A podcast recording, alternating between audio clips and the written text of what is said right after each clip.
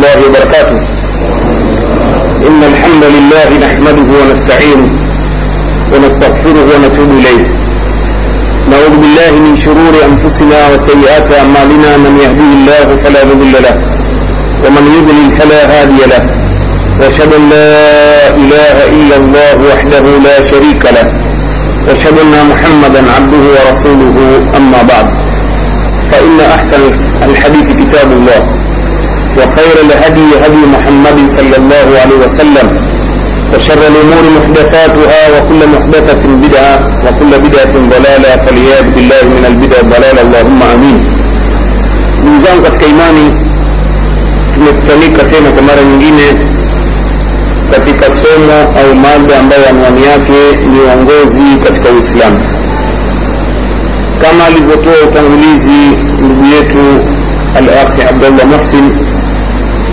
kwamba ni moja katika matatizo ambayo yanawakumba walimwengu wachilia mbali waislamu. Gogoro la uongozi katika nyanja zake zote. Nikisema uongozi katika nyanja zake zote nakusudia kwamba uongozi katika kila jambo. Tangu uongozi wa nyumbani uongozi katika mambo ya ibada misikitini uongozi katika jamii katika nyanja zote katika jamii uongozi katika mambo ya kielimu madarisi na mengineyo. Uongozi katika nchi ni mzozo na ni mgogoro unaokumba walimwengu watilia mbali waislamu kwa ujumla. Ama kwa waislamu mgogoro huu umekuwa mkubwa mno kwa sababu waislamu pamoja na kwamba wamekuwa mwongozo wa kuongoza na mwenyezi mungu na mtume wake lakini kwa kuwa mbali na mwongozo huo basi mambo yao yamezidi kuwa vurugu. Hakuna msikiti ila utasikia una mzozo. Hatusemi kuna misikiti ambayo haina mizozo iko misikiti baadhi lakini tunazungumzia maneno ya jumla mingi mingi katika misikiti ina migogoro ya uongozi tangu shughuli za uimamu mpaka kamati hivyo hivyo taasisi au jumuia mbalimbali hakuna taasisi ila migogoro taisikia. na kariri kusema hatuzungumzi habari ya uongozi katika nchi yetu tu bali ni tatizo linakabili ulimwengu mzima nchi zote za kiislamu takriban zinakabiliwa na afa hili hivyo basi kutokana na matatizo haya tumeona tujaribu kuyaangalia kwa kina matatizo haya ili tuweze kupata ufumbuzi. Kwa kuweza kuangalia baadhi ya nususi ambazo mwenyezi mungu na mtume sala llah alih wa sallam wametuwekea ili tuweze kuishi vyema tuweze kuishi kwa kuongozana vyema ili jamii ipate kuishi vyema. Kwani ni jambo ambalo la kubalika kiakili kwanza kabla ya mwongozo wa qurani na sunna kwamba jamii yoyote ambayo inaishi bila uongozi basi inaishi maisha ya faudha maisha ya fujo. Na hili tunalishuhudia katika maisha yetu ya kila siku. Pale ambapo hapana uongozi basi mvurugu hata maisha yetu katika mienendo yetu ya mabarabarani haya hasa watu wa dar es mnaishi katika mabarabara ya matraffic light haya. Angalia siku moja tu ikitokea ikitokea taatili ya mataa ya barabarani. Muone namna gani sera za magari zinavyoharibika usalama unavyopomoka. Lakini pindipo akija mwongozi wa barabara traffic basi pale pale nidhamu inasimama fujo inaondoka usalama unapatikana. Nazungumza hili kwa sababu mimi mnalishuhudia wenye kupanda magari madaladala yanatukumba haya. Kwamba unapita njia siku moja kutataa za barabarani zimeharibika. Tabia ya mwanadamu kama hakupata mtu wa kumwongoza ni fujo. Huyu yataka kupita huyu yataka kupita matokeo yake watu wanachelewa kufika kwenye malengo ya misafara yao masaa mawili watu wamesakiana hapo kwenye magari lakini pindipo akija mtu wa kuongeza njia basi maneno yamekwisha. Na tabia wanadamu wameumba vile vile kukubali kuongozwa aweza akaja mtu tu hata kama si trafiki lakini akisema basi haya mimi wacha nyinyi simameni. Ah, piteni nyinyi huku basi saa ile ile watu wanasarenda na kufuata na pale pale nidhamu inasimama na salama na amani inasimama hili ni jambo ndugu zangu halina kafiri wala muislamu. Hakuna jamii duniani kimaumbile isipokuwa lina uongozi. Ndio maana katika uislamu uongozi ni jambo la wajibu kisheria.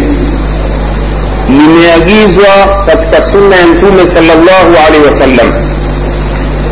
Kwani mtume wetu muhammad salllah alih wa sallam anatuambia katika hadithi iliyopokewa na imamu abu daud idha kharaja thalathatun fi safarin falyuamiru ahadahum watakapotoka watu watatu katika msafara basi mmoja wao awe ndio amiri wa msafara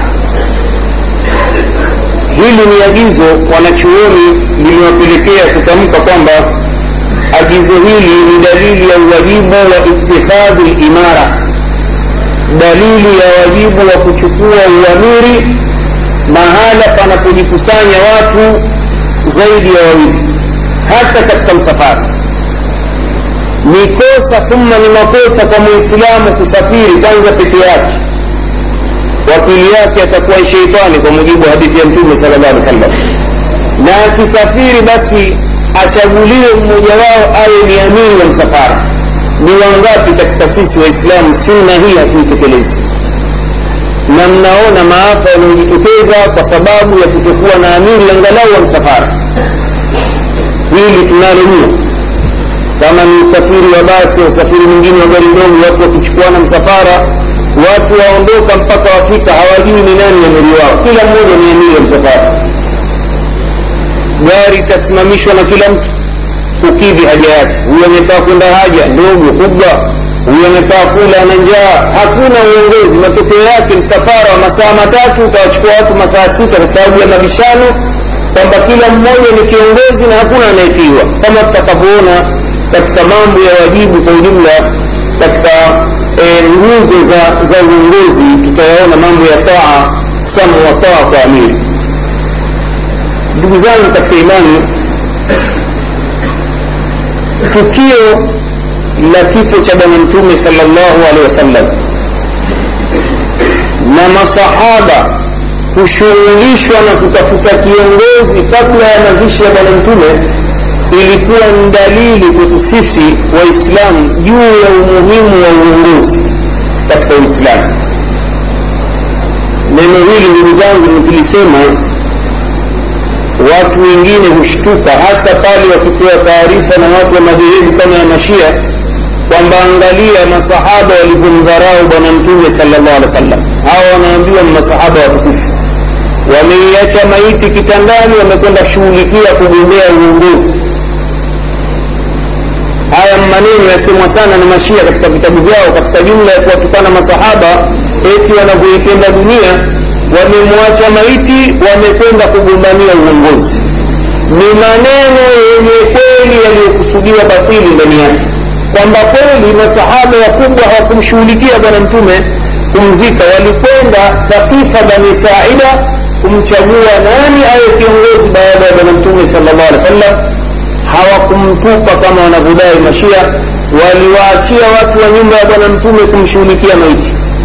Kumwosha kwake kumkafini kwake na haya yaliongozwa na mtu wa karibu wa nyumba ya bwana mtume ambaye ni ndugu yake saidina ali radiallahu anhu.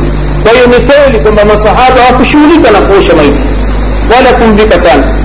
Walikwenda kushughulikia swala zima la kuchagua kiongozi. Kwa nini? Kwa sababu ya umuhimu wa waislamu kuwa na kiongozi na hatari ya kukaa angalau siku tatu bila kuwa na kiongozi.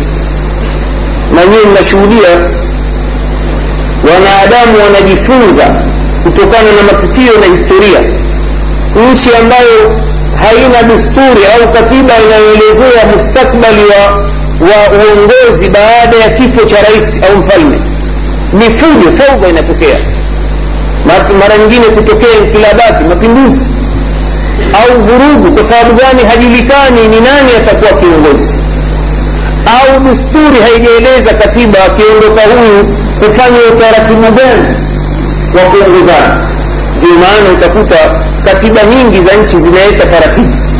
Wachilia mbali kiongozi akifa hata kama akisafiri misafara ya mbali basi inajulikana imechukua mahamati ya urais ni fulani kwa cheo kwa hiyo watu wanabaki katika hali ya kuwa kuna mtu anayeongoza anayefanya maamuzi ya busara muhimu wanakuwa hawana matatizo. Au akifa awe nani kiongozi yote haya yamechukuliwa kutokana na matukio na matatizo. Kwa hiyo sunna ya bwana mtume sala llahu alih wa sallam juu ya suala zima la uongozi ndugu zangu kwamba ni jambo ambalo ni la wajibu kwa mtazamo wa kisheria na hili ni jambo ambalo ni muttafaqun alaihi baina ya waislamu wote kwa ujumla tangu zamani kwamba swala la uongozi ni jambo la wajibu.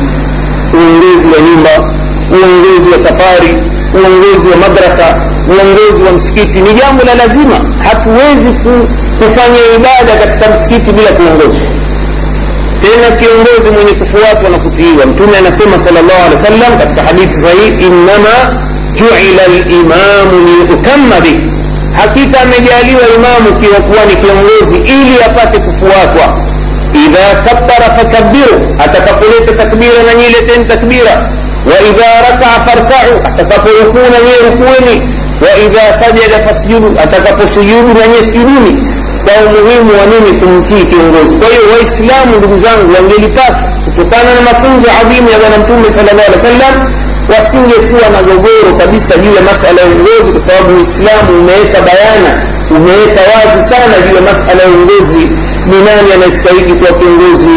Ni nani anayefaa kuwa kiongozi wa mahala fulani? Uongozi wa nyumba huwe ni wanani uislamu unaweka kwamba kiongozi wa nyumba ya mwanamme. Uongozi wa, wa, wa sala wa ibada huwe nani? E, falyaummukum aqraukum bikitabi llahi na waongozeni yule ambaye ni mbora wenu katika kitabu cha mwenyezi kwa hiyo kumeshawekwa mikakati na njia nyingi tu za kuweza sisi waislamu kuongozana ili tuweze kuishi kwa salama na amani kwa radhi kwa kutaka radhi za mwenyezi mungu subhanahu wa taala. Ndugu zangu katika imani kwa ujumla uislamu umeweka misingi ya uongozi. Kama itavunjika hiyo basi panatokea fauda, fujo katika jamii. Katika jumla ya misingi ya uongozi kwamba ni lazima maongozi yawe wazi malengo ya kuongoza yawe wazi kwamba kiongozi na wanaongozi wanataka kuelekeza wapi na kiongozi wao. Na kwa nini na kwa kufuata njia gani katika kufika yale malengo? Kwa hiyo anayeongoza lazima awe na malengo. Na hili alhamdulillah lipo katika jamii zote za waislamu na wasio waislamu hachaguliwi rais wa nchi isipokuwa kwa mujibu wa nidhamu hizi za makafiri kupitia chama chama fulani. Na chama kinakuwa na manifesto sera yake. Kwa hiyo mchague rais wa kupitia chama fulani ili mfikie na malengo ya chama hicho ambayo inaweka mikakati kabisa. Tukipata uongozi sisi nchi tutaipeleka namna hii kiuchumi kijamii kisiasa. Kwa hiyo uongozi wowote ndugu zangu katika imani kwa mujibu wa uislamu dini yetu ni kwamba lazima uwe na malengo. Uongozi wetu katika uislamu ndugu zangu mwenyezi mungu anamwambia mtume wake salllah alih wa sallam kuyaweka wazi malengo ya uongozi wake yeye na wafuasi wake. Anasema allah subhanahu wa taala katika surati yusuf aya mia moja na saba qul hadhihi sabili أدعو إلى الله على بصيرة. أنا ومن اتبعني. سيما يا محمد هي ديو نجيا يعني. من إلنغمية ومن يزمنه قوومي وإلم أنا ومن اتبعني mimi na anayenifuata mimi. Kwa hiyo wewe ukimfuata bwana mtume ukiwa amejaliwa kuwa kiongozi wa nyanja yoyote katika nyanja za uongozi basi lazima uweke wazi malengo yako. Kul hadhihi sabili. Hii ndio njia yangu jamani. Nyinyi mnaonifuata mwelewe mimi naelekea huku. Mwenendo wangu ndio huu. Uwe wazi kabisa. Kwa hiyo nikosa thumma ni mtu anaongoza watu hawajui awapeleka wapi. Itakuwa ni sawa na dereva anayepanda gari akapakiza abiria abiria hajui wanapeleka wapi na dereva huyo waona mtu aliyema kusini mara kaligeuza gari alirudisha kaskazini. Mara kalitoa kalipeleka mashariki magharibi. Mwenda wapi? Anyefuatene lazima kuwe na na makubaliano. Sababu baina ya kiongozi na wanaongozwa kuna aina mikataba. Si lazima ya maandishi haya makubaliano. Bwana watuongoza watupeleka wapi? Twakupa uongozi utupeleke wapi? Kwa mujibu wa sifa tulizokuona nazo kwa hiyo hili ni jambo la msingi ndugu zangu katika imani ambalo linatakiwa liwe wazi na yule kiongozi awe ni mwenye mwelekeo uliokuwa ni sahihi kwa mujibu wa mafunzo ya mtume salllah alehi wasallam. Jambo jingine ambalo pia limehesabiwa kuwa ni nguzo katika nguzo za uongozi ni kupatikana kitu kuaminiana baina ya uongozi au kiongozi na wanaoongozwa lazima kuwe na fikra mutabadila. Kuwe kuna kukubaliana kuaminiana baina ya pande mbili kiongozi na wanaoongozwa. Kama hakuna kuaminiana basi hakuna maongozi. Ni faudha fuji litatokea mtume wetu mfano salllah alih wa sallam alikuwa ni mfano mzuri wa thika mbele ya masahaba zake wakimwamini mno walimkubali na kumwamini na wakampenda. Kwa hiyo matunda ya kupata thika kukubalika kwa kiongozi ni mapenzi ambayo yanaangushwa kwake yeye. Inakuwa wale wanaoongoza wanampenda. Ndio mtume wetu muhammad salllah alih salam katika hadithi sahihi anatuambia kwamba kiongozi ni yule ambaye mnayempenda. Kiongozi ni yule ambaye mnayempenda. Kama hakuna mapenzi baina ya wanaoongozwa na anayeongoza basi mitungi inasimama katika no, itakuwa daima e, matunda ya juhudi za kuacha kumpenda kiongozi ni kumwasi. Na hili tutaliona katika jumla ya nguzo za e, uongozi ni kutii na kusikia kama alivyokariri kuzungumza mwanzo kabisa. Na hili pia limepelekea mfano wa mtume sala llahu alih wa sallam kwa masahaba kutaka kumlinda mtume sala llahu alih wa sallam kwa hali yoyote ya madhara inayotaka mpaka watu kufikia tayari kuuza viwiliwili vyao katika vita mfano ya uhudi mtu tayari kiwiliwili chake kipate dhara ili bwana mtume asiguswe na ardhi, kwamba mshale huo unakuja basi aukinge yeye au panga linakuja rekebishwa yeye ili lisimguse nani? Bwana mtume. Hii ni dalili ya fika mutabadila kwamba wamemwamini mno wamempenda mno hawataki apate chembe ya dhara bwana huyu siku moja abu hureira anasimulia hadithi iko ndani ya riadhu salihina kwamba aliambiwa na mtume simama hapa mimi ninakwenda huku halafu mara abu hureira akasikia kelele upande huu sauti kali kabisa upande aliokwenda bwana mtume. Mwenyewe anasimulia anasema nikataka kukimbia haraka kuangalia endapo mtume kapata adha. Lau kama sikutii amri yake kutekeleza agizo lake ningekimbia kwenda huku lakini sasa pale tayari kapata hira katika moyo wake. Niende nisiende. Akakumbuka wajibu wa taa ya bwana mtume kwamba nimekwambia usiondoke kaa hapa basi kaa hapa. Unaona? Hii dalili ya namna gani watu hawa walivyokuwa walivyojenga mapenzi na bwana huyu. Na mapenzi haya hayakuja jama hivi hivi isipokuwa ni kwa yale ambayo ameyasabilia bwana mtume kwa masahaba zake hakuna sahaba yoyote alisimama na mtume isipokuwa alijenga dhana kwamba yeye apendwa zaidi kuliko masahaba wenzine hakuwa akidharau mtu kwa sababu ya ufakiri wake hakuwa akidharau mtu kwa sababu ya maradhi yake au ulema wake au mengineyo aliwafanya raia wake au wanaoongozwa kuwa ni watu sawa kabisa mbele ya sheria akiwapa heshima mdogo na mkubwa. Mara nyingine akija kija kazi binti mdogo hadithi pia imo ndani ya riadhu salihin akimshika mkono mbele ya watu namna hii mtume sala akamshika akamburuta akampeleka pembeni kule kutaka kumweleza shida zake. Hakuonyesha dalili yoyote ya ya kukaidi wewe mtoto wacha jeuri wewe mwanamke mtoto wa kike kwa nini wewe?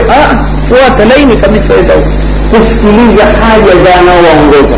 Kwa hiyo hili nalo ni muhimu wanasema wanachuoni katika kujenga uongozi ambao ni bora jingine ambalo ni muhimu na ndiyo gogoro kubwa kabisa tulionalo waislamu ni masala ya kushauriana baina ya kiongozi na wanaongozi au kwa lugha ya kisharia shura baina ya kiongozi na wanaongozi mimi mnajua ndugu zangu katika imani kwamba mtume salllah alih wa sallam kaamrishwa pamoja na kwamba yeye alitoa wahi lakini mwenyezi mungu anamwambia mtume wake washawiruhum fi lamri na washauri katika mambo au katika jambo ndio pale mtume sala llah alih wa sallam anavyosimulia sahaba mtukufu abu hureira anasema ma raaitu akthara mushawaratan min rasulillah liashabihi min rasulillahi sala llah alih wa sallam sijaona mtu ambaye ni mwingi wa kuwashauri masahaba zake kama mtume wa mwenyezi mungu sifa njema na amani zimshukie bali alikuwa akiwashauri mpaka mambo yake ya nyumbani.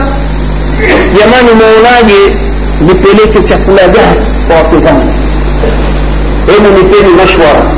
Maonaje kwa nini? Kwa ile tabia ya kiongozi huyu kuwa hafanyi jambo isipokuwa kuwashauri masahaba. Isipokuwa lile jambo ambalo limekuja ni qatan limekuja kutoka mbinguni ni wahi ni agizo basi masahaba wanakuwa tena ni kusarenda kwa lile lililokuja kutoka mbinguni na ndio maana kwa kuwa alikuwa akiwashauri sana masahaba katika baadhi ya vita masahaba walikuwa wakimtaka ushauri juu ya hata mahala aliposimamisha jeshi lake je hili ni rai ya rasulllah yako au ni wahi kutoka mbinguni akawambia hii ni rai yangu jitihada basi twakushauri ya rasulllah hapa si mahala pazuri pa kusimama kwa nini? Kwa sababu waliona kwamba mtume moyo wake tabia yake alikuwa akikubali mishwara.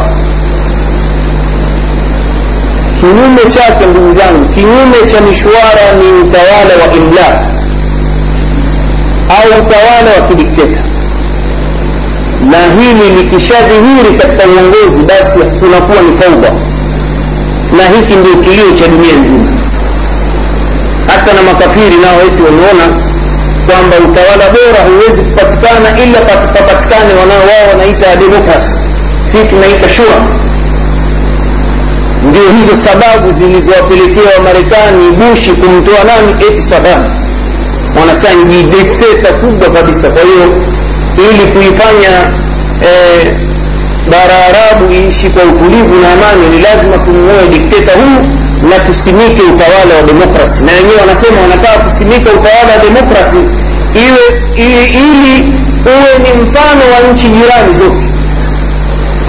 Kwa maana hodihodi tawala za kifalme kwamba ole wenu ni masala ya wakati tu yaliyomfika sadamu na nyinyi eh, tieni maji katika nywele zenu. Wenu ni ule ule mwisho yasema wazi kabisa sasa hivi sasa matumbo moto wanaarisha viongozi wale mawafalme kwa mara ya kwanza mmesikia saudi arabia juzi wameanza kufanya uchaguzi wa baladia wa manispaa.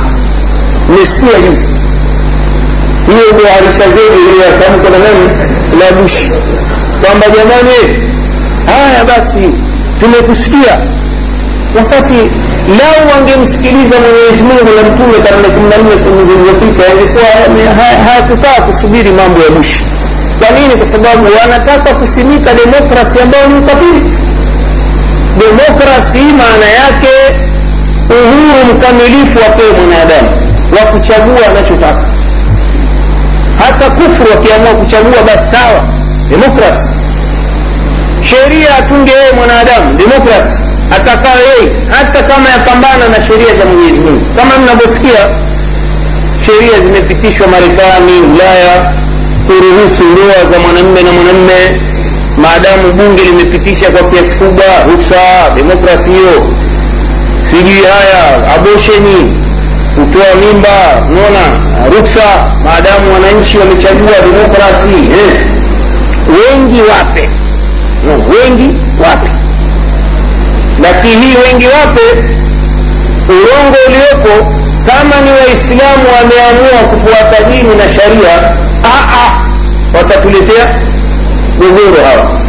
Vunja weka utawala wa kidikteta jeshi ni bora kuliko waislamu. Haya yamewafika ndugu zetu wa algeria walipojiingiza kwenye sera za demokrasi wakagombania mungu akajalia chama chao ofisi kikapata uchaguzi wakati wanajiandaa kupewa majukumu marekani saado hawa hawa hawa wakiingia madarakani hawa watang'oa demokrasi kabisa wataleta utawala wa kimungumungu hawa. Kila kitu watasema mbinguni mbinguni kwa hiyo vunja chama kamata tia ndani sambaratisha kila kitu. Ni wapi hiyo demokrasi? Lakini nchi zao kuwa na viongozi wa kidini vyama vya kidini si gogoro nasikia kule ujerumani kuna christian democracy israeli lekodi hawa ni vyama vya kiyahudi hasa vya kidini hasa. Kwenye seneti yao wakiingia na vikofia vyao hasa. Wanaendesha mambo yao. Sera za chama chao ni misingi ya, ya, ya dini yao kabisa. Lakini hili ni kwa wasio waislamu waislamu wakitaka kujiingiza nini nataka kuleta utawala wa mbinguni sisi hatutaki maneno haya kwa hiyo kwa ujumla ndugu zangu katika imani mahala hapana shura.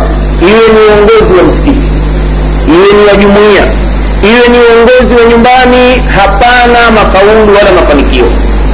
Shura ndiyo ambayo huleta baraka katika maamuzi.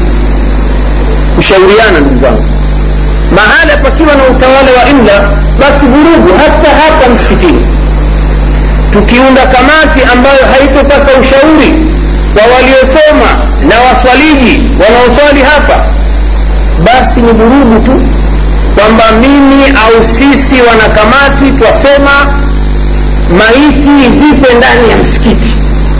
Yametokea nasikia juzi hapo. Mwataka ni hivyo hamtaki ni hivyo. Familia wenye msikiti wamesema hivyo. Ah, basi hakuna kitu tena baraka ishaondoka kwanza wale wenye kujua dini wote watakimbia msikiti. Mi nasema maamuzi haya ni ya kutia kufuli msikiti. Leo kwa nini? Kwa sababu leo jama vijana sasa wanaelekea kuijua dini. Zamani misikiti ya pwani yote hii bagamoyo yote ni makaburi misikitini. Watu walikuwa hawajui kwamba hili jambo limeharamishwa katika dini ya mwenyezi mungu mtume amekataza katika hadithi za wazi za sahihi kabisa kuzikana ndani ya misikiti. Kujalia misikiti ni makaburi au kujalia makaburi ni misikiti ni mambo yako wazi hadithi ziko nyingi kabisa. Sasa wewe badala ya kutaka ushauri na watu wenye dini waliosoma saa kamati ya wenye msikiti familia imesema imeamua kwamba e, e, lazima tuzike katika msikiti. Ah, tayari ni hilo. Na wahakikishieni watu zaidi ya nusu walioswali hapo watakata pana na kadiri siku zinapokwenda elimu inapozagaa atabaki ni imamu familia kama ni babu baba kaka na mjomba basi maneno yamekwisha. Watu watakimbia. Kwa hiyo nawabashirieni heri msikiti huu wiki hii mbili zinazokuja inshallah mtaona unavyofurika tena upya kwa sababu ya ukweli huu. Yote ni madhara ya kuacha kushauriana. Masahaba wakubwa jana wameshauriana na masahaba wadogo kutaka kuelekea mwelekeo ni kwa sahihi kwa nini kwa sababu maamuzi yaliyo wengi katika jitihada hayana lawama ya mtu mmoja tofauti na maamuzi ya mtu mmoja kifanya jambo la maamuzi yako wewe basi likitokea dhara basi ni wewe wazogoma wewe. Wewe ndio ulisababisha balaa. Lakini uongo asilimia tisini ya watu wakipitisha maamuzi yao likitokea mfano ni maamuzi ya makosa basi hakuna kulaumiana ni jambo letu kwa pamoja. Watu wataendelea kuishi kwa mapenzi na kukosoana e, kwa sababu maamuzi yamechukuliwa kwa njia nini? Mashwara kwa njia ya shura. Kwa hiyo shura ndugu zangu ni jambo muhimu mno mahala penye taasisi penye mkusanyiko jumuiya kama hakuna shura basi vurugu. Kwa nini? Kwa sababu maamuzi yanakuwa ni ya mtu mmoja au wawili. Waweza wakawa hata ndugu. Sasa ziko jumuiya nyingine za sajili humu ni familia tu. Lakini mara nyingine watangaza tu kwamba hii jumuiya ya kiislamu. Lakini tena ukiangalia ndani ndani ya katiba eh, ni mlolongo wa ndugu wa kabila moja koo moja watu wengine wameingiza jina tu kwa ajili ya michango. Akija mtu ataka ushauri wowote atakuwapa bwana wetu mwisho ukionekana kiromoromo sana bwana wetu msikiti na wenyewe hii jumuia na wenyewe bwana fuata njia yako. Mwisho yote. Twayaona haya kwa sababu kuna baadhi ya madrasa mali za watu mashefu akifa arithisha wanawe.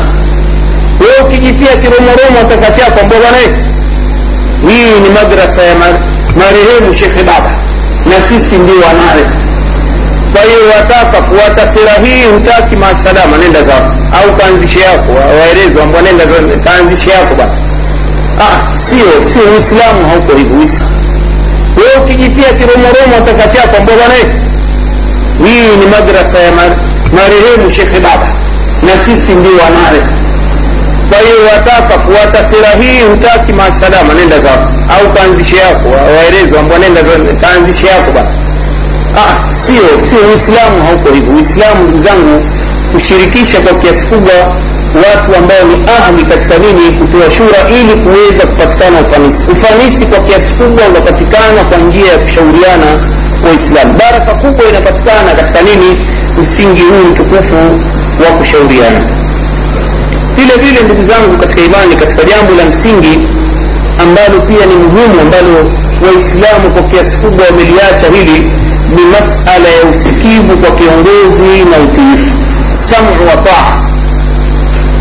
Hili ni jambo ndugu zangu liko mbali kabisa kwa sababu mwenyezi mungu kwanza ametuamrisha katika quran waatiu llah waatiu rasula wa uli lamri minkum. Ni jambo la wajibu kuwatii viongozi wetu ni jambo limeagizishiwa ni jambo la wajibu. Kama tunavyotakiwa tumtii mwenyezi mungu na mtume vile vile tumetakiwa kutii viongozi wetu. Viongozi miongoni mwetu jama hapa pana mibano miongoni mwetu. Si masala ya wale baadhi ya mashehe kuzifasiri vibaya aya hizi kwamba tumeambiwa tuwatii viongozi ala litlaq yeyote john william nani basi? Naona hapa wa uli lamri minkum. Katika nini? Vile vile sitoshe mtume sala llahu wasallam wa katika hadithi iliyopokewa na imam bukhari mtume anasema ismau wa atiu wain istumila alaikum abdun habashiyun.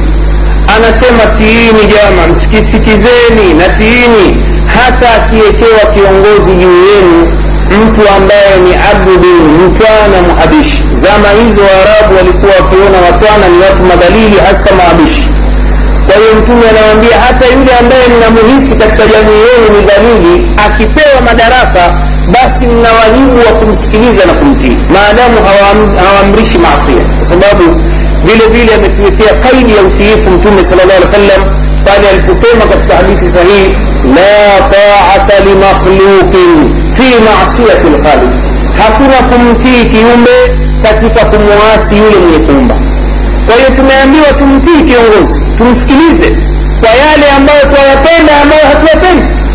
Kuna mambo ambayo atatuamrisha kiongozi si katika masia lakini katika mambo ambayo nafsi zetu hazipendi. Kwa mfano kiongozi wa msikiti awambie waislamu jamani leo kwa sababu ya tatizo la umeme na milango hii jana ilitokea dharba fulani hapa ikawa hamna funguo zimepotea. Wewe wewe wewe wewe leo mtalala msikitini. No gogoro miwili kwa waislamu. Kwanza huyu bwana hakuna watu isipokuwa mimi tu anienea yani watu wote hawa vijana mchagua mimi bwana. Yaani mimi ache kitanda changu bwana. Ulale msikitini bwana chini. Hivi tayari uwasi usha uislamu maadamu hajakuamrisha masia wajibu. Labda uwe na udhuru mkubwa wa kisheria utakaofanya wewe ushindwe kutekeleza na kiongozi wako akinai aseme kweli wewe una udhuru basi ondoka. Namchagua mwingine. Ni jambo ambalo mtume sala llahu alehi wa sallam kawalea vijana katika misingi hiyo ya kuwafanya wamtii yeye kama kiongozi taa mutlaka na hasa ilivyokuwa yeye haamrishi maasia akiamrishwa jambo alitekeleze ndio kama vile unavyoona malezi ya kijeshi. Malezi ya kijeshi takriban yamechukua mafunzo ya bwana mtume. Wanajeshi bwana akiambiwa kaa kaa simama simama amri. Ndio pale wakafikia utiifu mpaka akipita kiongozi wake basi anyooka namna hiyo. Ile dalili ya taa walivyofundishwa akipita unaona wamelelewa pamoja mkitaahuti unaona lakini basi hakuna dini ya mwenyezi mungu ilifundisha akipita kiongozi basi inyooshe namna hiyo. Dini ya mungu hakufundisha mambo haya. Simama kwa raha yako bali yeye akikukuta kama ni grupu mmekaa awapee salamu awatangulie kwa salamu wala msibabaike wala usishtuke. Mtume alimkuta mama mmoja walikuwa baadhi ya watu wakisikia jina ya mwana mtume kubwa na heshima yake wakimwona mama mmoja atetemeka anambia mama kuna nini bwana? Mimi si si lolote zaidi ya mtu unayekula uji wa ngano na nini. Kitu gani kinakufofisha mimi ni mtu wa kawaida naona kuwaondoa hofu. Kwa hiyo kuna watu kweli wanalelewa malezi ya utiifu wa hofu. Naona tumeona kiongozi mwogope saa haya malezi ya kijeshi polisi vitu zima mara nyingine kapita hapa mtu ana nyota mbili hapa basi maadamu maskini yeye hakusoma unaona basi katika jumla ya malezi basi tetemeka kabisa namna hiyo wala hatangulizi salamu kwa sababu akitoa yeye salamu ya kiislamu za kufukuzwa kazi saa hiyo. Nani atakufundisha mambo haya? Unaona? Hawakulelewa hivyo kabisa. Kwa hiyo utiifu ndugu zangu ni jambo muhimu kabisa. Angalia katika mfano wa utiifu katika uongozi ambao umeambatana na uongozi wa, amri za kimasia mtume salllah alih wasallam katika hadithi iliyopokewa na sahaba mtukufu ali radiallahu anhu anasema mtume siku moja alituma kikosi cha jeshi saria halafu akamteua mmoja katika hawa masahaba kuwa ni kiongozi katika maansar. Huyu mtu alimchagua alikuwa viongozi katika maansar wa madina kwa hiyo akawaamrisha jamani ye msikilizeni na mtiini huyu bwana. Haya akaondoka nao wale wenziwe waongoza wakaondoka nao kwenye jeshi. Kufika njiani huko akawaambia jamani nawaamrisheni. Mmemsikia mtume mnitii na kusikiliza eh? ndiyo eh? haya sasa nnasema hivi nikusanyieni kumi haraka watu kweli? Samuwataa wameamrishwa mbili wakaingia maporini kusanya kuni. Wakazileta hapa. Haya mwisho akawaambia alafu akawaambia haya ziwasheni moto. Jambo zuri kibaya mpaka dakika hiyo au sivyo kama nkibiriti kama nini acha zikawashwa moto. Kisha akawaambia haya hakuwaamrisheni mtume sala llahu alehi wa sallam kuwa munisikilize na mnitii akariri kutaka kuwakumbusha umuhimu wa sama wa taa. Je mtume akuamrisheni mnisikilize na mnitii?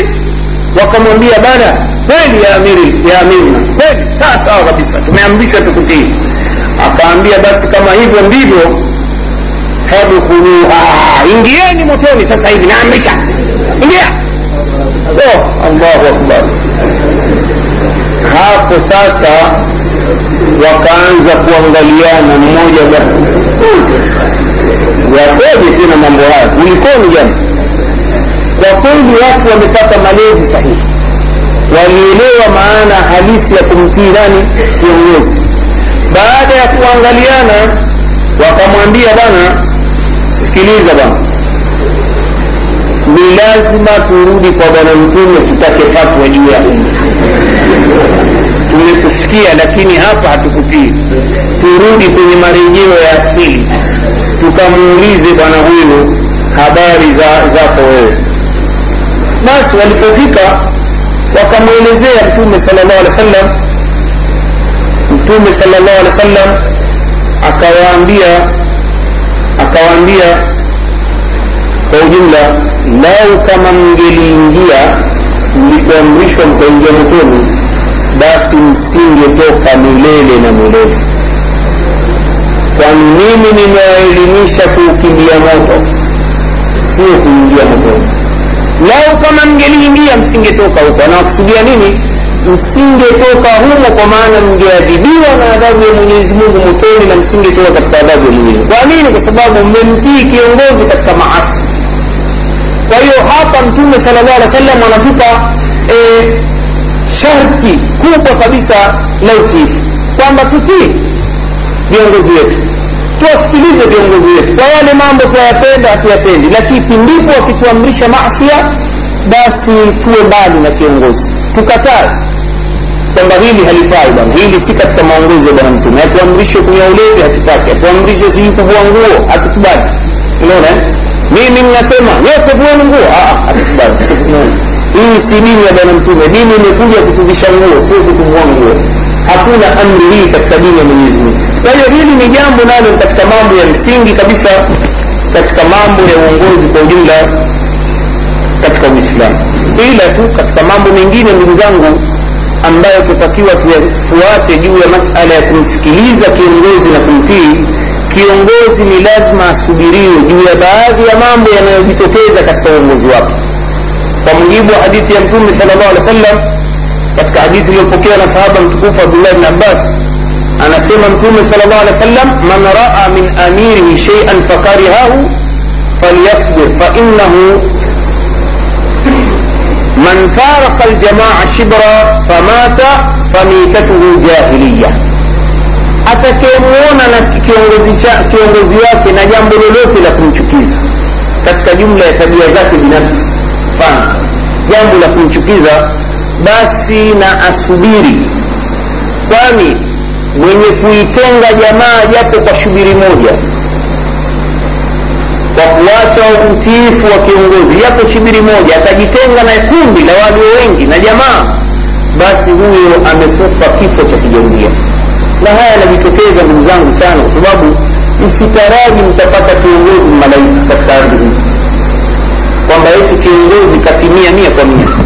Urongo hakuna sampuli hiyo. Au malaika hakuna. Katika ardhi hii kiongozi aliyetimia na sifa za ukamilifu sifa za allah hizo kwa hiyo lazima katika kiongozi awe ni kiongozi imamu wa msikiti kiongozi wa kamati ya msikiti kiongozi wa jumuia kiongozi wa nyumba kiongozi wa, wa, wa msafara kutakuwa na vitu fulani ambavyo havikukamilika katika tabia yake.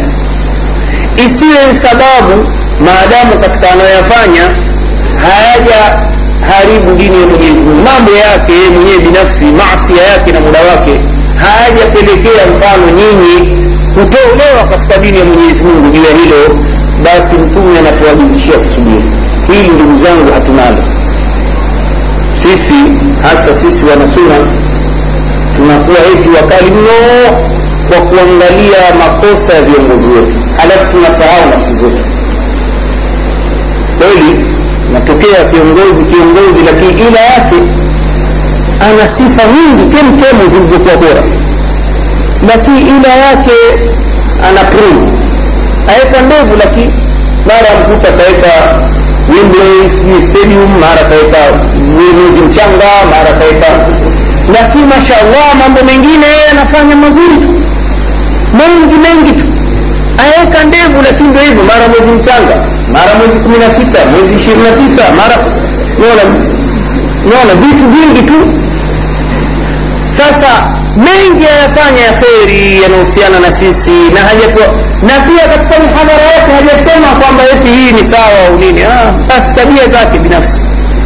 Sasa vitu namna hii twahusiwa na bwana mtume tusubiri. Kwa sababu isiwe eti hili ni sababu maadamu yeye anakiri kwamba hili si sahihi lakini tabia inampelekea ushawishi huu wa kishetani basi isiwe sababu ya sisi kufarikisha jamaa tukaanza kuunda kundi jingine. Na haya yamesisitizwa sana na wanachuoni juu ya umuhimu wa kuwa na umoja na kuvumilia baadhi ya mambo yanayofanywa na maamiri wetu na viongozi.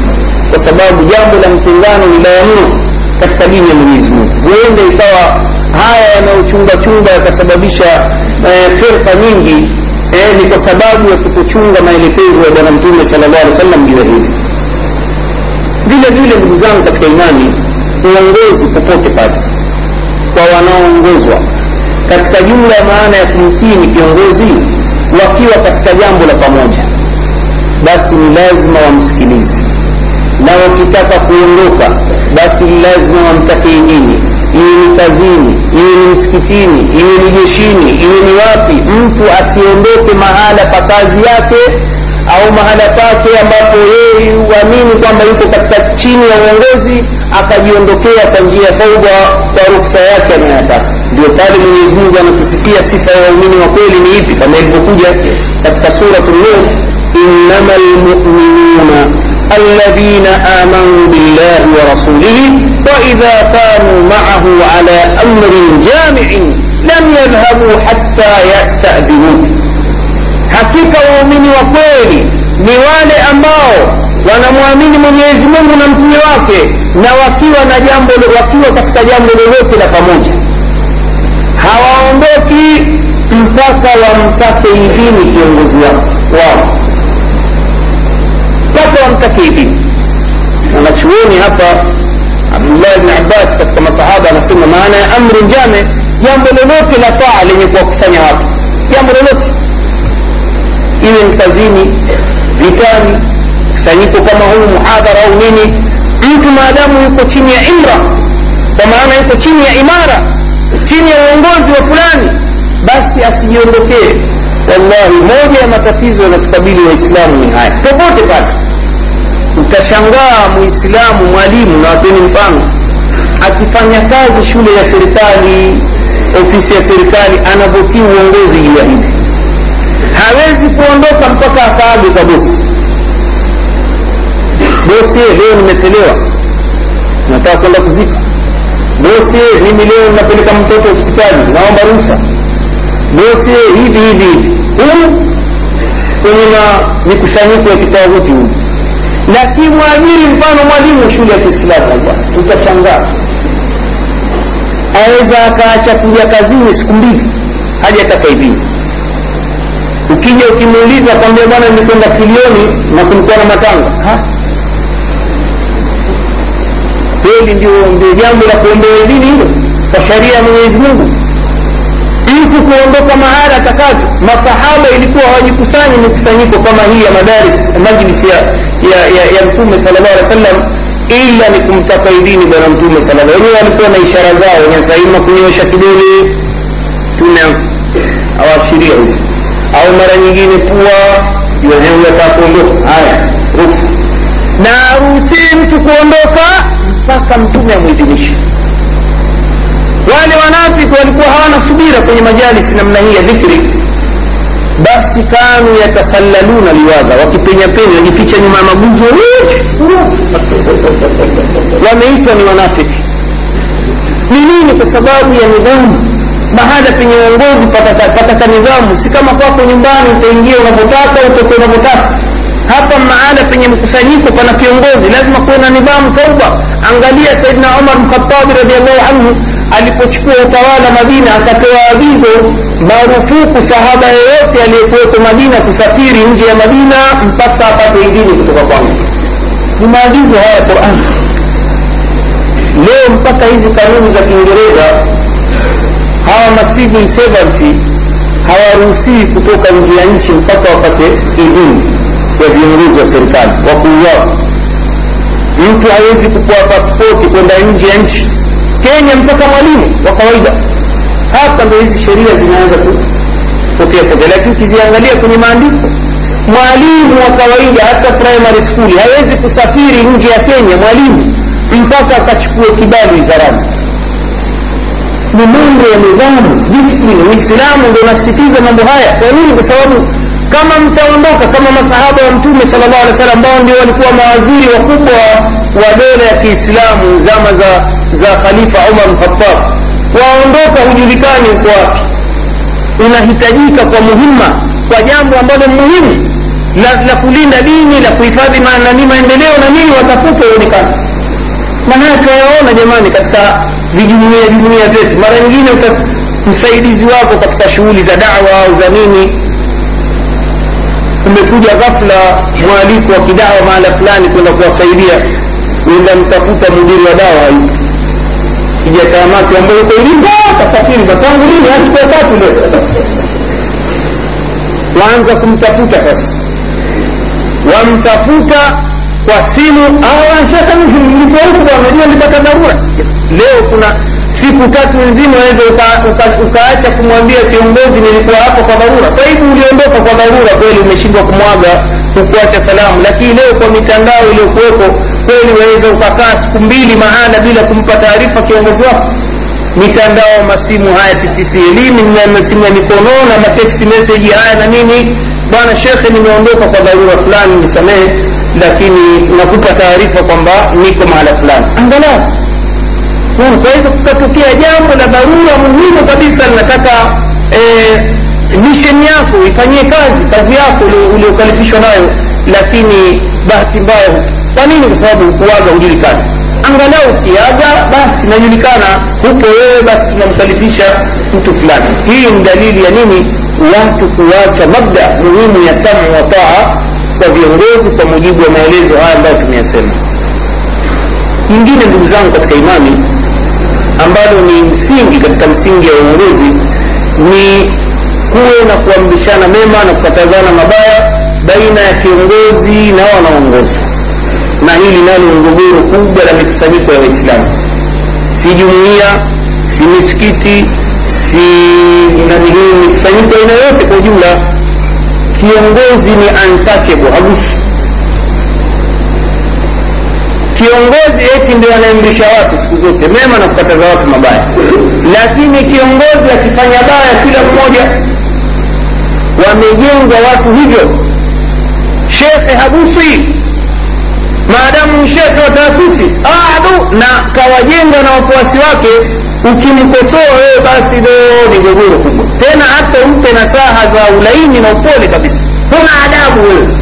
Wewe leo ndio unakuja unamkosoa shekhe wewe waweza tolewa juu juu kwenye msikiti ukatolewa. Tena marufuku zii tena hapa. Hatukujenga hii tabia ya kuamrishana mema na kukatazana maovu. Angalia saidina abubakar sidiki katika kuelewa umuhimu huu anasemaje? Wakati alipotawalishwa saidina abubakar sidiki kuwa ni kiongozi anasema ayuha nnas kad wullitu alaikum walastu bikhairikum enyi watu mimi nimetawalishwa kuwa kiongozi wenu na mjue kwamba mimi si mbora wenu. Fain ahsantu faainuni nikifanya vizuri katika uongozi wangu basi nisaidieni wa in asatu faqawimuni nikifanya vibaya ninyosheni ninyosheni ndio sera hii. Hakuna uongozi katika uislamu ambao unaambiwa ni adabu za leo. Hakuna. Hata kiongozi wa dola ya kiislamu. Kwamba huyu yuko juu ya sheria. Akifanya kosa hawezi kupelekwa mahakamani eti huyu mpaka amalize sifa yake ya uongozi. Mpaka amalize miaka yake ya uongozi haya wengine wamejiwekea kanuni ya kwamba mpaka afe au tamshtaki lini angalia saidna ali anahukumiwa mbele ya kadhi shureih mbele ya kadhi shureih anaitwa yahudi na ali hapa. Wewe unamdai nini huyu? Huyu kanchukulia hivi bana ehe ali angalia ali alipotajwa kwa jina la utukufu marhaban ya amira lmuminin marhaban ya aba, aba husein ali akamkemea kadhi ambia ala mbona umeanza kuanza kuonyesha dhulma hapa sasa unanionyesha unanipendelea mara moja hii mtukufu rais na kuuliza ukishasema hivyo utahukumu kweli na haki tena umeanza kumwita mtukufu hapa na huyu ni, ni, ni mtwana tena angalia hawa watu walivyokuwa waadilifu. Kwa nini? Kwa sababu katika uislamu hakuna eti mtu anahesabiwa yuko nje ya sheria. Na haya mafunzo ya bwana mtume sallallahu alaihi wasallam pale ambapo yule binti wa kikureshi alipoiba masahaba hawa wa kikureshi wakaenda wakamtuma sahaba ambaye alikuwa ni hibu rasulillahi zaidi kwenda kumwombea shafaa ili asikate mkono.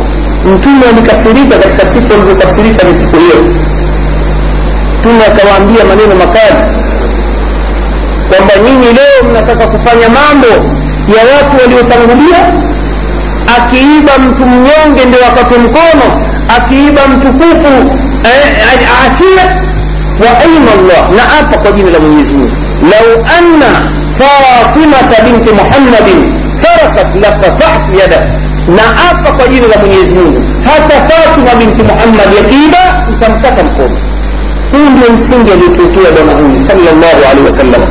Uadilifu. Kiongozi anatakiwa awe mwadilifu. Hakuna kiongozi ambaye anatakiwa nje ya sheria. Angalia mtume karibu na kufa kwake kasimama kwenye mimbar. Anawaambia ya mashara lmuslimin yule ambaye nilimvunjia heshima yake. Fahadha dhahri huu mgongo wangu na aje na bakora ni amepili niliyemdhulumu haki yake. Hii ndiyo mali yangu kabla sijakufa. Hii ndio sifa ya kiongozi katika uislamu. Kiongozi hakuna kiongozi yuko juu ya sheria. Kwa hiyo hili ni jambo ndugu zangu la msingi. Kiongozi akifanya kosa ambiwe kwa nini mnakuta taasisi zinayumba jumuia kwa sababu viongozi hawaambii. Hakuna kitu wanakiita katika lugha ya kileo wanaita shafafia transparency. Yaani mahala penye utawala bora wataalamu leo wa sayansi ya utawala bora wanasema lazima kuwe na transparency kuwe na shafafia. Uwazi. Kiongozi lazima kama akosea ambiwe utendaji wake kwa ujumla namna anavyodhibiti mali za taasisi lazima aweke wazi. Mapato matumizi yawe wazi. Haiwi kila siku watu wachangia msikiti lakini hesabu hawaonyeshi wananchi. Ukiuliza mbao wakuhusu nini hivi? Jamani msikiti kila siku wachangia huu utaona wako pale pale. Lazima kuwe na shafafia. Shafafia namna gani? Kuwe na namna fulani ya watu kuelezwa kama saidna umari alivyoelezwa alivyoeleza namna alivyopata nguo ya pili baada ya mgao kwamba saidna umar walikubaliana waislamu kila mmoja katika ngawira apewe nguo moja kipande moja cha nguo. Siku wasimama juu ya mimbari umar ana namna fulani ya watu kuelezwa kama saidna umari alivyoelezwa alivyoeleza namna alivyopata nguo ya pili baada ya mgao.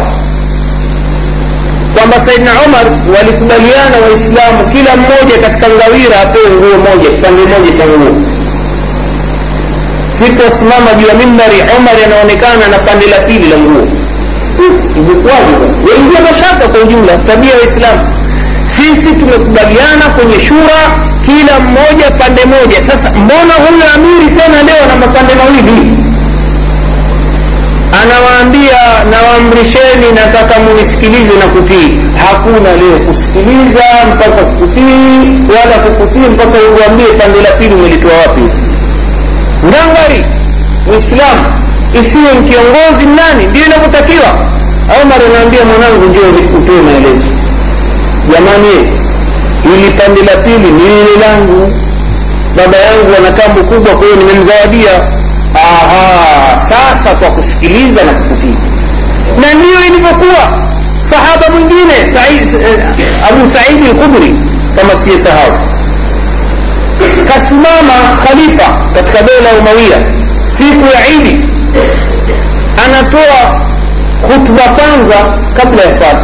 Mliona wapi dini hii ya bwana mtume katika siku ya idi badala ya kuswali kwanza alafu hutuba kaleta mtindo wa ijumaa. Ijumaa kwanza khutba alafu nini? Sababu ilikuwa nini? Walikuwa ni watawala wenye jeuri.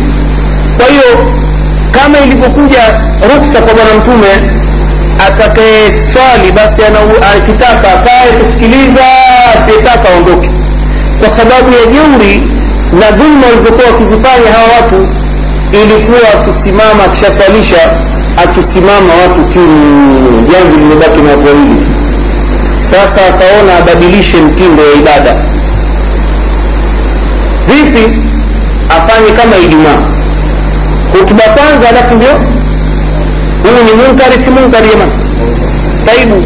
Masahaba waliolelewa kuwakosoa viongozi alikaa kainamisha kichwa ngoja tusubiri pale pale kasimama kamshika na hiyo sio sura bana kabisa wavutana. Niachie hata sikuachie. Lazima uende na sera ya bwana mtume.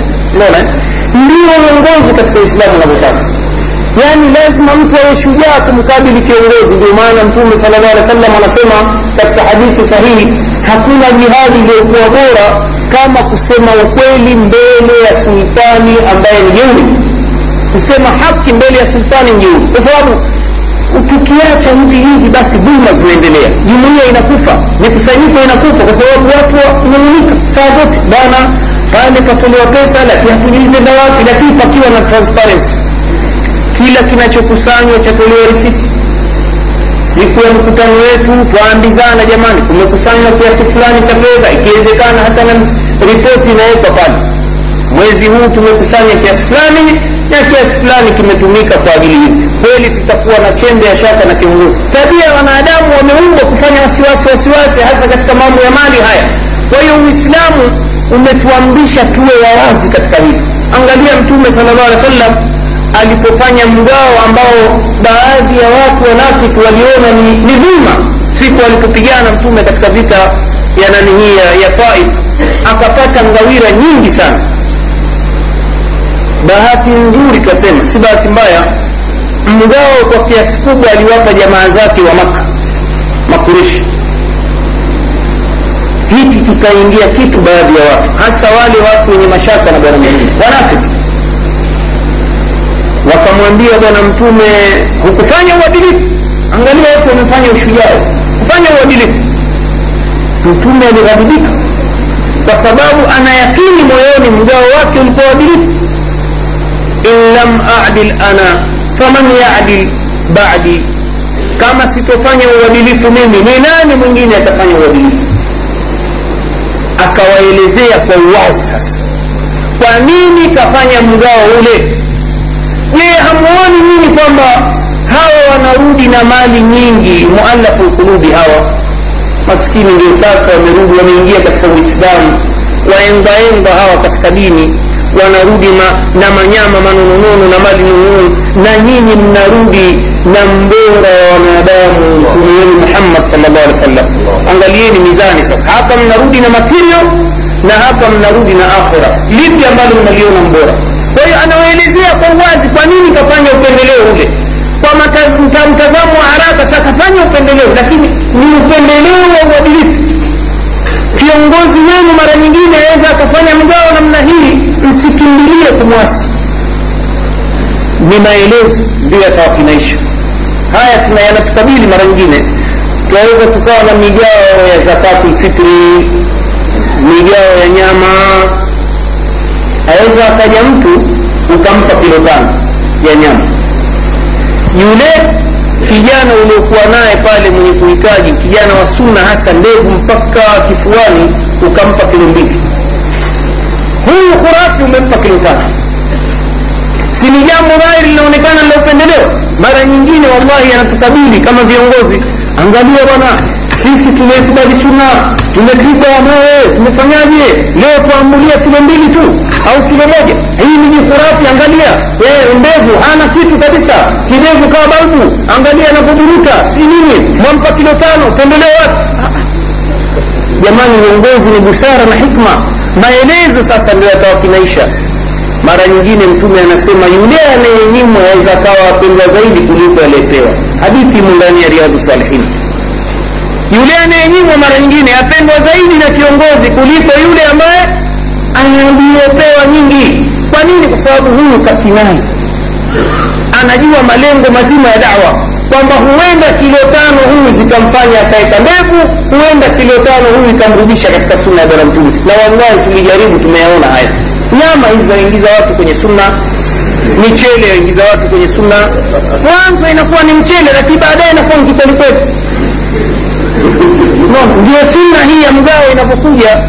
Hawa ndio wakaitwa muallafu lqulub kwa hiyo mtu akifanya hivi isipelekee haraka mtu kukimbilia sijui nini na nini ana haki mtu kuzungumza anavyotaka lakini na kiongozi anatakiwa atoe maelezo kwamba tumefanya hivi kwa sababu asibaki yeye kafungia maneno katika moyo wake kafanya mimi nasema ndio nimefanya hivi. Mwataka ndio hivi amtaki ni hivi mpasuko panajengeka fikra ya kwamba huyu bwana dhulumu apendelea. Sasa kunaingia migao na migao baina ya safu za waumini.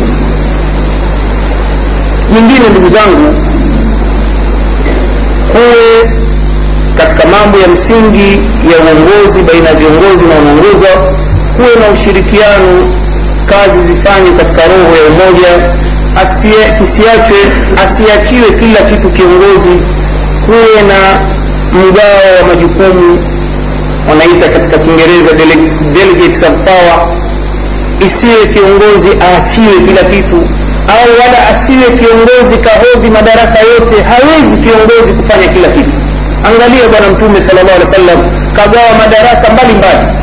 Viongozi majimadari wa jeshi kawapa kazi zao watunzaji wa mali beitul mali watunzaji mpaka wa zakatul fitri kina Abu basi wewe kazi yako kutunza zakatul fitri na nyinyi kazi yenu kukusanya nyinyi kazi yenu kukusanya zaka nyinyi kazi yenu kugawa zaka migao ya kazi. Ndio pale panatokea nini? Utawala bora. Mahala ambapo mtu anaumangimeza ukiritimba hakuna ufaulu. Kila kitu ni yeye. Kuna shekhe mmoja simtaji kule tanga mungu amghofiria mrehemu kisha kufa alikuwa na kilo mbili nzima za za funguo. Madrasa yake yeye ndio stokipa yeye ndio kila kitu. Unaona kilo mbili nzima kazibeba hapo furushi la mafunguo. Kwa nini haamini mtu? Yeye ndio kila kitu. Sasa pale anapokufa kiongozi tayari mivutano kwa sababu hakuwa kugaiana madaraka majukumu.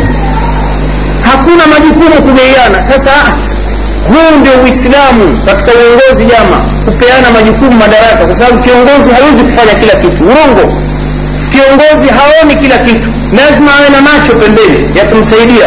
Kiongozi hana mikono mingi. Lazima awe na mikono mingine ya kumsaidia. Angalia zama za khalifa umar khatabi wakati anasalisha madina ilikuwa safu ni nyingi mno katika msikiti wa bwana mtume.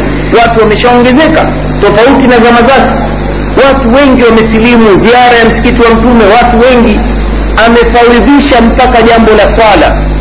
Mtume alikuwa kila akisimamisha swala kabla ya kuleta takbira ihram kupita kwenye safu akaangalia jinsi safu zilivyokaa imara. Alafu ndo asimama akaleta takbira. Kwa ule wingi wa safu saidna umar ikawakilisha baadhi ya watu nyuma huko.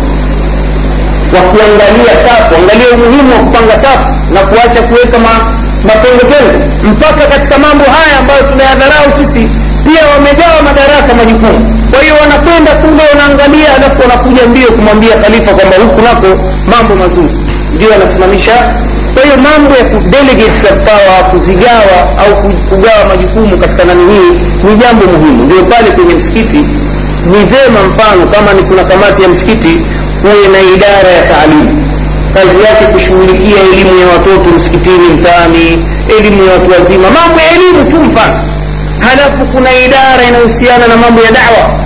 Kazi yao kushughulikia dawa nje ya msikiti na ndani ya msikiti kualika wageni kufanyaje? Kuna idara nyingine kazi yake usafi wa msikiti. Mfano. Hapo wallahi kiongozi wenu watafanya kazi vizuri lakini amna mgao huu basi majukumu yote mnambebesha kila jambo hata kinyesi huko ndani anayemtamlaumu yeye. Unamgani msikiti mchafu kama nini? Ah, nani asafishe sasa? Lazima kuwe na nini kushirikiana kuwe na roho ya pamoja kwamba hili jambo ni letu sote. Ndio ufanisi unapatikana katika katika majambo.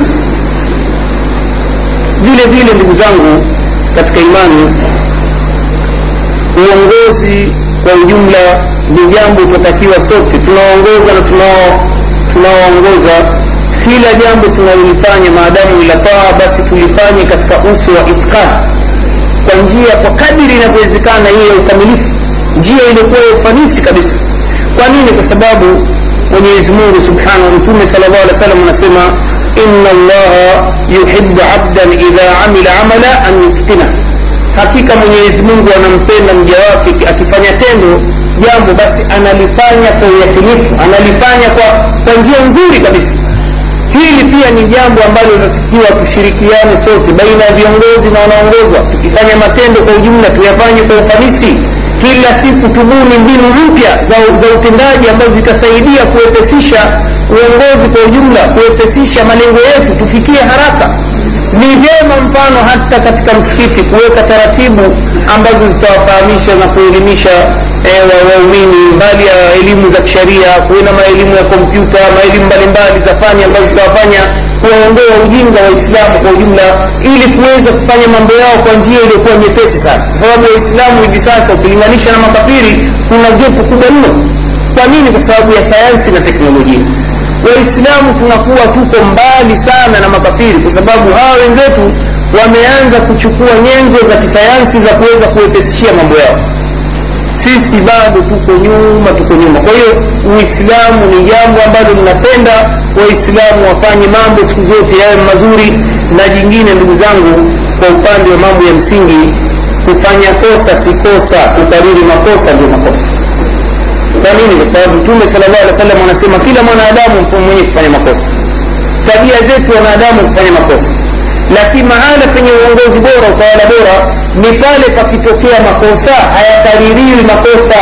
Na ndio mtume alivyotufundisha waislamu kwa ujumla kwamba la yudlahu lmumin fi juhri dhabbin marataini hagongwi mumini katika shimo la nge mara mbili wewe umetia mkono kwenye shimo kagonga tu halafu atie tena kidogo. Huna kitu kwa nini? Kwa sababu mumini mtume asahagonga maana pana hatari kuna wengine tena shimoni.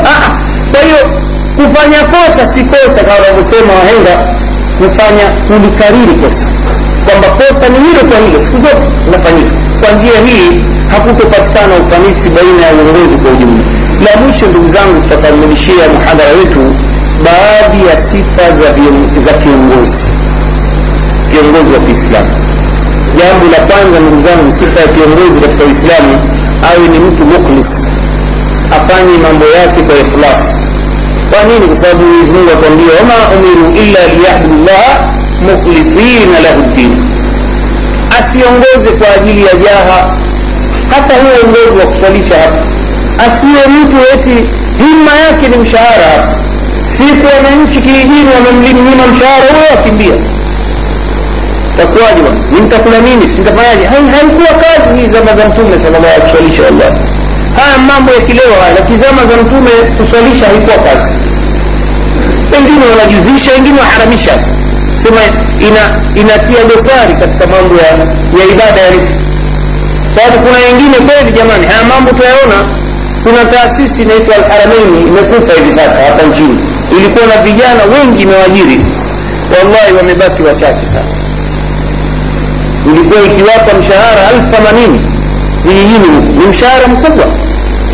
Lakini pale ambapo alharamain imefunga ofisi zake mishahara imekatika.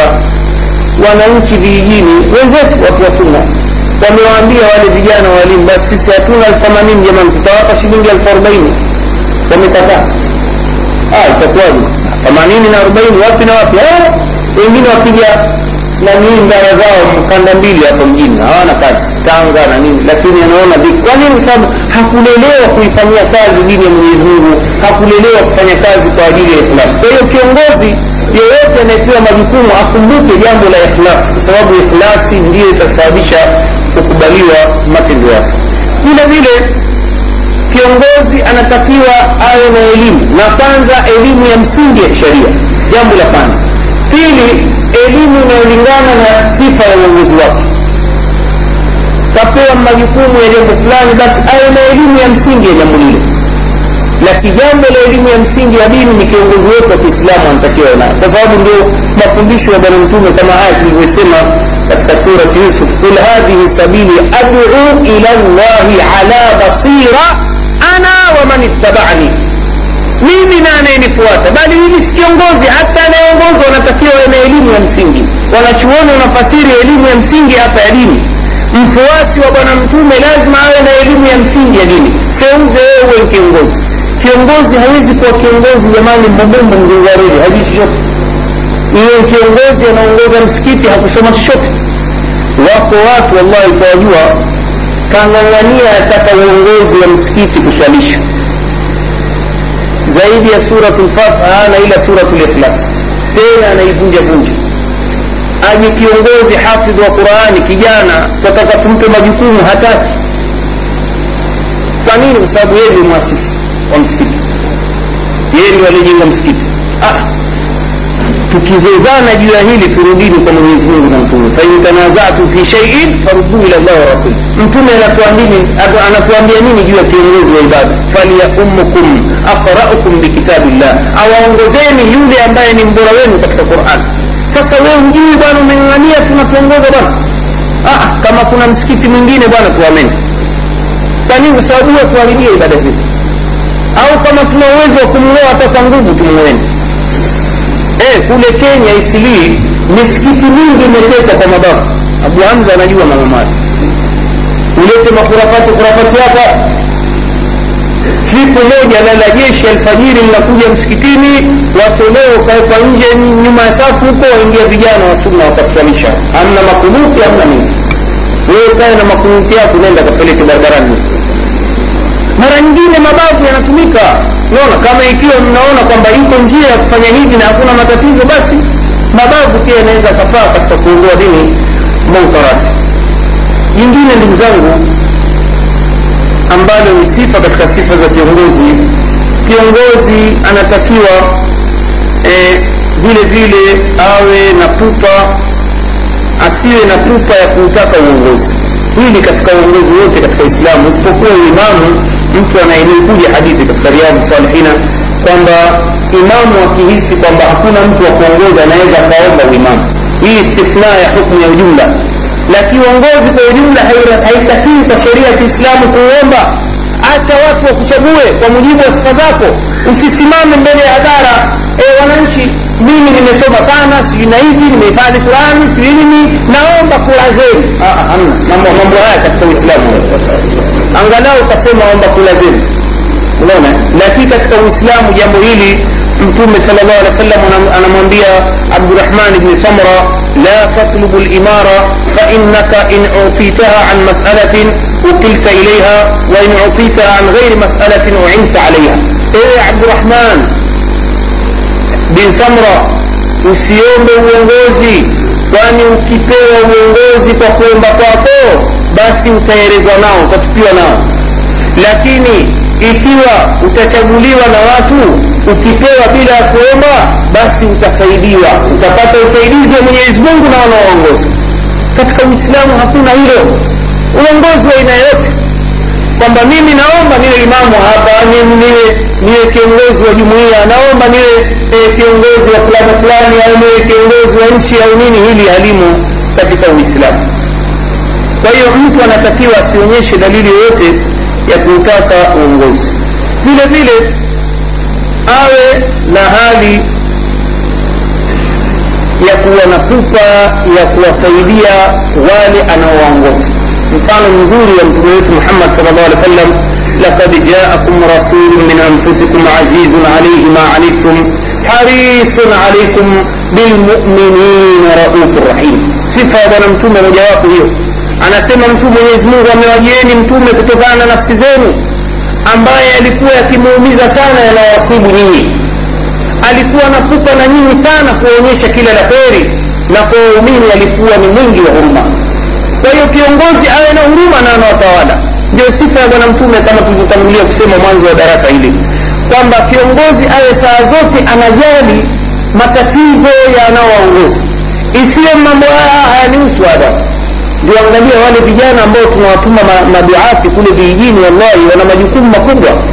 Watu wa vijijini tabia wakimwona mwalimu basi mwalimu ndio kila kitu.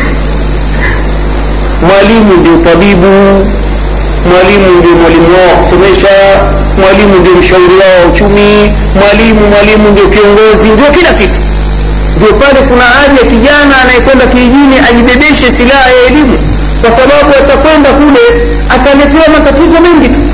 Wanajenga itikadi kwamba huyu atatusuluhishia matatizo yote. Kwa hiyo kwanza uwe na roho ya huruma kwa unaoongoza. Isiwe ili ah, ili alinihusu bwana. Ah. saa hizi bwana mnakuja saa hizi bwana. Ujue saa zote utarushwa mpaka saa nane za usiku. Maadamu una basketi ah, utafuatwa na mwanamke mja mzito ana mimba tayari ataa kujifungua. Mwalimu we watakao tusaidie mama mja mzito hospitali iko kilomita kumi kutoka hapa. Tusaidie baskeli mbebe mama ikabidi utoke ndio inavyotakiwa ndio uislamu ndio pale yanapojengeka mapenzi baina ya viongozi na nani? Wanaongoza kingine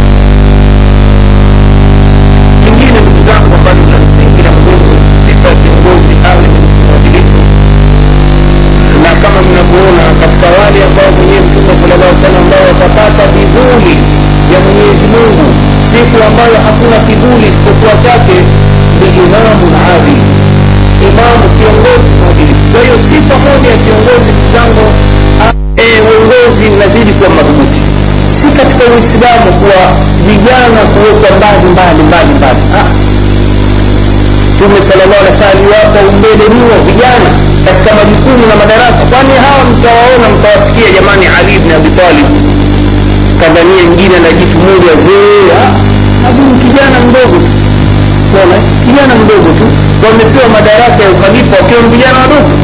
Ndivyo inavyotakiwa kwamba lazima vijana wafanye hiyo maandalizi mapema kuwafundisha mambo ya uongozi wa ibada. Uongozi wa nani hii? Angalia amru bni salim akapewa uongozi wa ibada swala akiwa na umri wa miaka saba. Sunna hiyo imethibiti kijana mdogo wa miaka saba akapewa uongozi wa swala ibada swala za jamaa akiwasalisha watu. Hii kuonyesha mtume akufanya ukafili juu ya kuwatraini vijana katika nini uongozi. Ni jambo ambalo linatakiwa hilo. Kwa nini? Kwa sababu vijana ndio mustakbali wa kesho. Sisi tutang'ang'ana siku zote wazee wazee utawakuta ndio waikwa mbele mbele na kamati kishakuwa na wazee wengi bana mmoja anaambia ananiambia hakuna maendeleo damu zimelala. Hatuwatukani wazee lakini ndio ukweli jamani kuruku zote zime zimelegea unaona?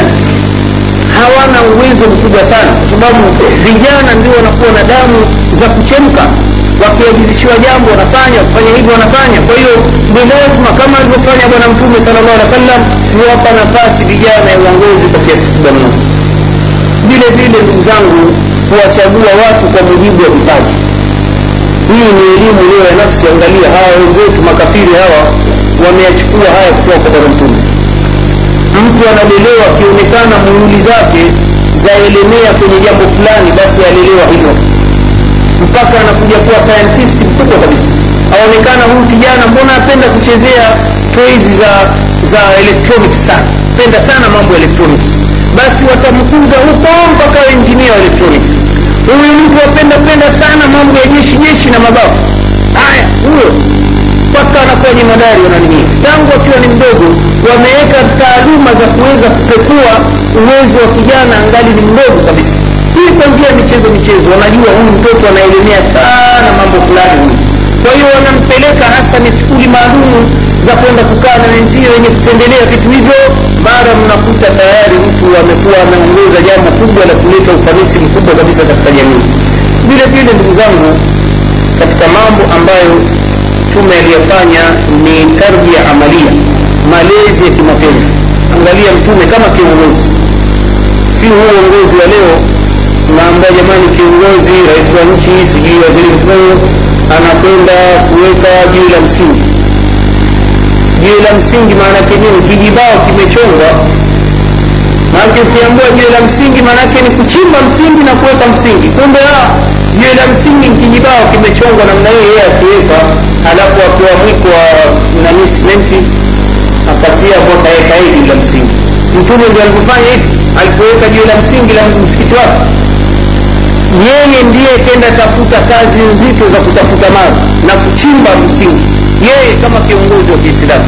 Hakuja pale jamani haya mimi na shika surura nipigeni picha siku ya pili rais kaweka kashirikiana na wananchi kulima shamba la eka kumi na mbili si. Mtume salllah alehi wa sallam alikuwa akiingia ndani ya mayadini ya kazi kama kiongozi wa kiislamu na kuhamasisha waislamu. Allahumma la aisha illa aisha lakhira katika kuhamasisha kazi mwenyezi mungu hakuna uhai wala maisha isipokuwa uhai wa akhira faghfir lilansari walmuhajira ewe mwenyezi mungu wasamehe muhajirina na ansari anasema maneno haya ni beti hizi za mashairi na huku na shete zinafanya kazi yuko katika nini mikaimbo ya kupasua miamba ili kujenga jengo la mwenyezi mungu subhanahu katika jumla ya tarbia amalia wanachuoni wanasema kulea malezi ya kimatendo jambo ambalo viongozi leo limewatoka ni kiongozi maanake uongozi maanake ni white collar job. White collar job yani ni kazi ambayo hapa siku zote ukosi wako haubadiliki rangi